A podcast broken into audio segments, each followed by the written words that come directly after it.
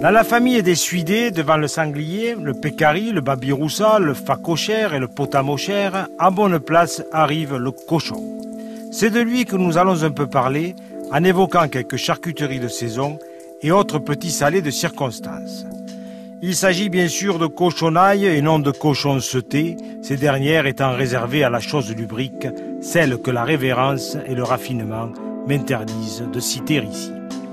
Pas de fange érotique donc, pas de ramassage de glands, pas de vulve farcie au boudin noir, ni d'embouchure gourmande, aspirant goulûment quelques saucisses de morteau, de Montbéliard, de Perros-Guirec, de Sahor ou de Sayagouz. Nous nous en tiendrons à ces chers cuitiers qui, au XVe siècle, furent autorisés à commercialiser de la viande crue, cuite ou apprêtée.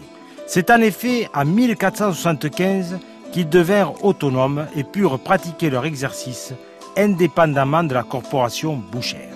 Nous avons donc affaire ici en quelque sorte à des embaumeurs de talent qui transforment le verra en jambonneau ou jambon cru, qui soit d'York, de Paris, de Bayonne, de Parme, d'Aoste ou de Prats, Balaguer. Ceux-là font des miracles avec leur terrine et leur séchoir pour convertir le goré en pâté de campagne, en rillettes, en boudin, en mortadelle, en fouet, en saucisses de toutes sortes, en ventrèche, fromage de tête, sindou, crépinette, chipolata, cervelas, confits et autres mets raffinés. Un auteur belge ou hollandais prétendait que le cochon était un prévis de tripe, un devenir de rognon, un demain de boudin. C'est effectivement joliment dit, si l'on évite d'évoquer la tuerie de cet animal qui faisait dire à Bria Savarin Tout est bon dans le cochon, sauf le cri.